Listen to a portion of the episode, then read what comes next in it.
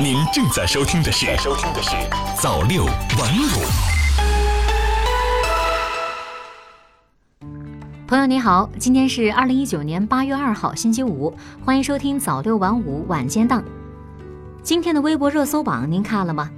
被撤销五黑景区的乔家大院话题引发了网友的热烈讨论，微博阅读量甚至是突破了一个亿。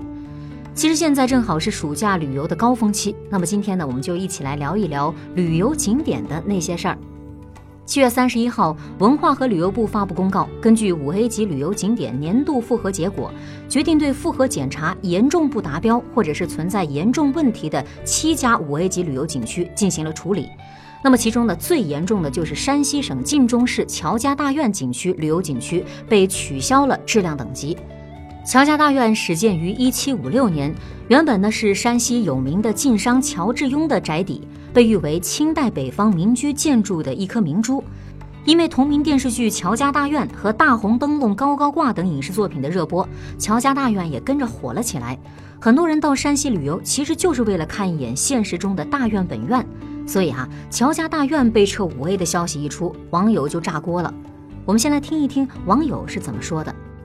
我是从那个电视剧里面开始了解这个乔家大院的，挺干净的，嗯，挺好的。那个这个建筑还挺好的。就是我们看电视剧啊，就是了解这乔家大院。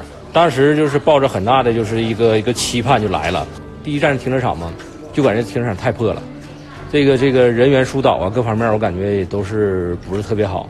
我感觉它就是四 A 水平。因为我们昨天在那个新闻上也看了，说这个这边商业比较多。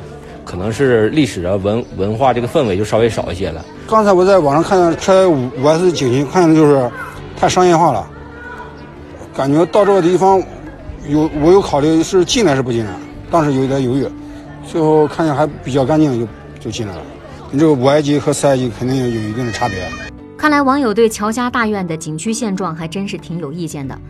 那其实呢，乔家大院并不是首家被摘牌处理的五 A 景区。比如说，二零一五年十月十号，河北省秦皇岛市山海关景区被摘牌，成为全国首个被摘牌的五 A 级景区。二零一六年八月三号，国家旅游局作出撤销橘子洲景区五 A 级旅游景区质量等级的决定，而对五 A 级旅游景区的警告和限期整改更是屡见不鲜。比如说，这次和乔家大院一起被通报处理的，还有辽宁省沈阳市沈阳植物园景区、浙江省温州市雁荡山景区、河南焦作市云台山景区、广东省梅州市雁南飞茶田景区、四川省乐山市峨眉山景区以及云南省昆明市石林景区等六家景区。事实上，一家旅游景区能够被评为五 A 级别，真的是很不容易的一件事儿。根据有关规定，五 A 景区从四 A 旅游景区中组织评定，包括游览、资源和环境保护、旅游交通综合管理、卫生、旅游安全、旅游购物和邮电服务在内的很多个方面。评定总分是一千分，要达到九百五十分以上才能达到五 A 级景区的标准。我们说评级不易，其实应该且行且珍惜。可是很多景点在拿到了金字招牌过后，却开始恃宠而骄。不仅目光变得短视，管理变得松懈，而且对于游客的意见和反馈往往变得敷衍。明明意识到服务的漏洞和短板，却还采取得过且过的态度，把精力主要放在提高经济效益和收入上。就比如说乔家大院的收费问题上，听说景点还没有拍摄电视剧的时候，票价只卖到二十元，结果火了之后呢，开始大幅涨价，成人票价甚至达到了一百三十五元一张。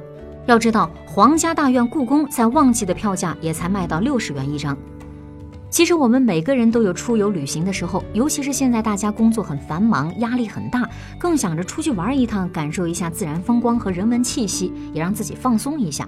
但是我们试想一下哈，如果我们去的地方风景不美，服务不好，而且呢景区还特别商业化，而且呢还在一些项目上乱收费。本来挺好的一件事儿，到最后呢，既没有放松身心，还生了一顿闷气。那以后谁还愿意再去呢？换句话说，旅游赖以生存的最根本评级是群众的口碑。没有口碑，再高的认证等级都没有用，获得再多的荣誉和头衔，也仅仅能维持一时。经过几个五 A 级旅游景区被摘牌之后，旅游业是否该清醒一点呢？要知道，仅仅获得评级就想摆布游客，过分捞金的时代已经过去了，旅游业的发展正迎来一个口碑立身、品质说话、游客至上的新时代。那么，听众朋友，今年暑假您出去旅游了吗？您在出游的时候都碰到过哪些经历呢？也欢迎您在评论下方留言互动，跟我们一起来说一说您的旅游经历。好了，以上就是今天早六晚五晚间新闻的全部内容了，感谢您的收听，咱们明天再会。五，新华媒体创意工厂诚意出品。